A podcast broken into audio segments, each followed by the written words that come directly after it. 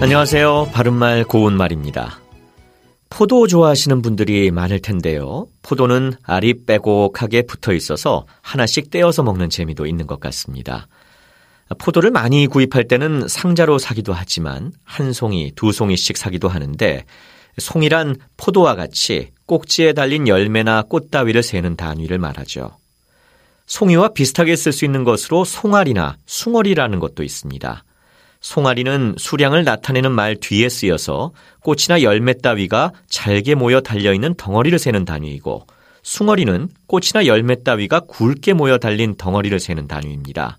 다시 말해서 숭어리는 송아리보다 큰 말인 것이죠. 고유어 단위 명사를 몇 가지 더 소개해 드리겠습니다. 혹시 쪼갠 장작을 묶어 셀 때는 어떤 단위 명사를 쓰는지 아시는지요?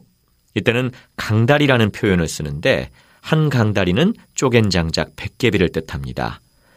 또 고팽이라는 것도 있는데요. 이것은 새끼나 줄 따위를 동그랗게 포개어 감아놓은 돌림을 세는 단위로도 쓰이고 두 지점 사이의 왕복 횟수를 세는 단위로도 쓰입니다.